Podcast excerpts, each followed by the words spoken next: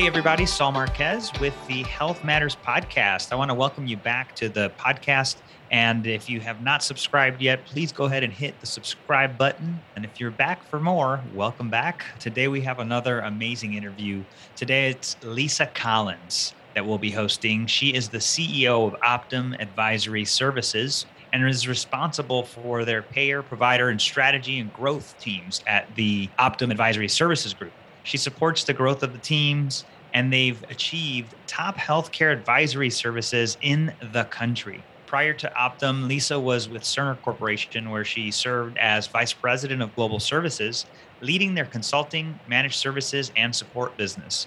Prior to joining Cerner, Lisa was Managing Director at Accenture in their healthcare practice, responsible for establishing and leading the healthcare provider practice.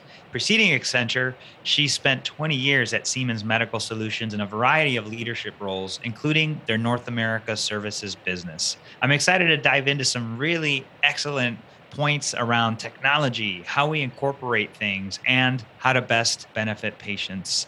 Without further ado, I want to welcome Lisa to the podcast. Thanks so much for joining me. Thank you. Very nice to be here. Yeah. So, Lisa, an incredible event, and Optum is doing so much to transform the way care is delivered. Mm-hmm. I'm excited to have you here. Before we dive into that stuff, I want to ask you what is it that inspires your work in healthcare? I guess the opportunity, to, of course, to fix a lot of still what is not as seamless as it could be. Been in healthcare my entire career, plenty of opportunity to still fix and continue to drive efficiency. And I would say, just obviously, provide better patient outcomes and better care for our, all of us as healthcare consumers. We need it. We need it. Yeah. Yes. And you have such a, an impressive resume and experience, Cerner um, on the care delivery side as well, Optum. So I'm excited to connect with you on a couple things here. What are some examples of how predictive analytics are being used to forecast health trends and anticipate staffing demands? Yeah, we're actually using a lot to try to, first of all, predict patient volume. So once you start understanding what your patient volume is, down to even personalization around the types of care that's required, the types of, you know, whether chronic conditions and certain zip codes, and even down to that kind of personalization, you then can start projecting out what are your staffing needs, what is your supply chain needs, what are your needs around room availability, surgical rooms, things like that, imaging all of that comes downstream from being able to start forecasting your volumes. Lisa, what data do you use for that?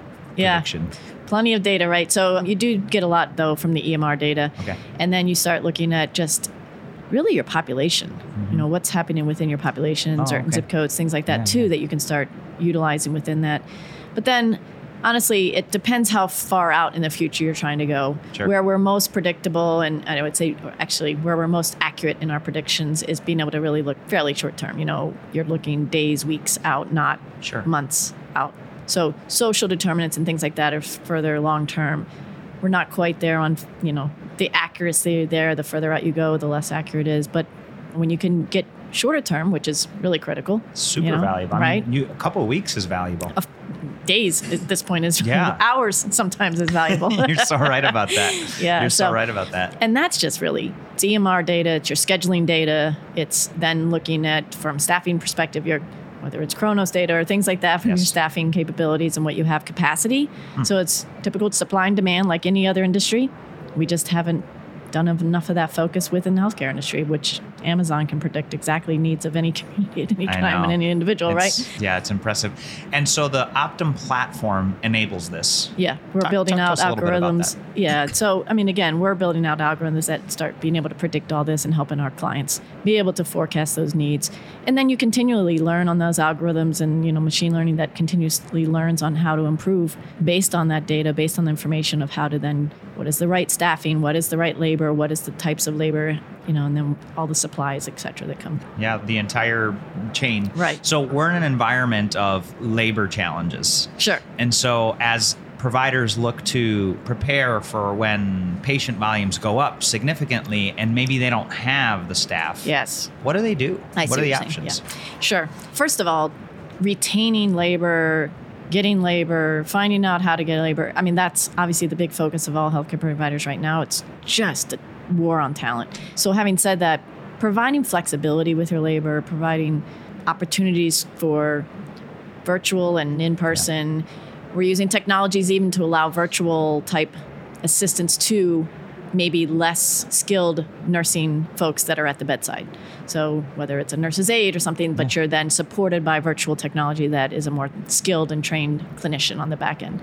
So all sorts of I would say right now there's a lot of innovation going on of what is that right mix? What's the right you know what are the tools and technologies you can use what is the automation and automation into the clinical journeys and to the things like that that'll take away from the manual tasks mm-hmm. especially within the emr and systems so that the labor that you do need and require at the bedside is really then focused just on the patient yes and helping the patient not on some of the back office type things or the administrative tasks yeah it's really helping nursing and physicians, I guess, practice at the top of their license. Exactly. Yeah. Long ways to go, though. A lot more opportunity in this space. Even building on to like clinical decision support systems and next best action and being able to provide those recommendations. The more and more of that kind of intelligence that we can insert into this whole clinical journey, the better off we'll be allowing them to work at the top of the license. That's fantastic.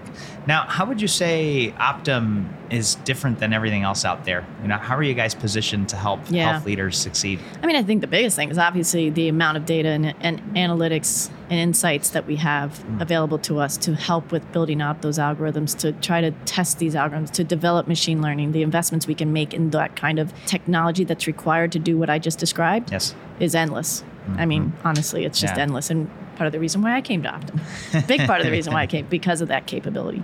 Wow. So I would say that's the biggest differentiator. And then just the expertise within deep, deep expertise of clinicians, physicians, advisory type folks that are deep in healthcare, but all of those folks that we have in our organization, again, endless that we can tap into. Thank you for that. Now, as you think about maybe some examples, any examples of customer success and how the technology has been deployed?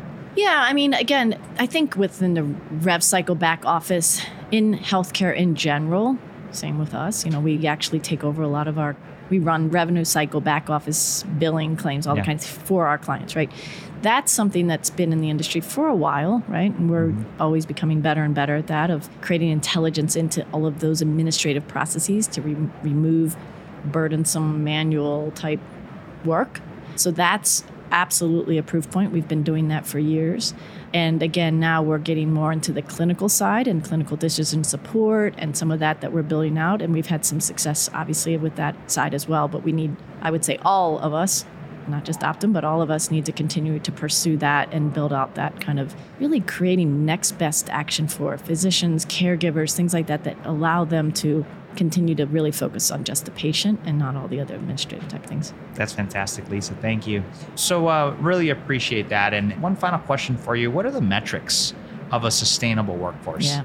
I think that's a great question.